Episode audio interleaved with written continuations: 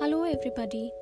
My name is Shalini, and today's poem is In the Ocean's Depths. I was walking by the bay. Tide came and swept me away. Down I went in ocean's depths to be ecstatic in the dreamy wealth. The joy of being free at last, left behind was the misery of past overwhelmed by the beauty around, with pearls scattered over the ground, freely move about the little stars, nothing in the world their beauty mars. The peace here is of an eternal kind, in which the mind and soul combine. No one can now take me away from the world that waits at bay. Thank you.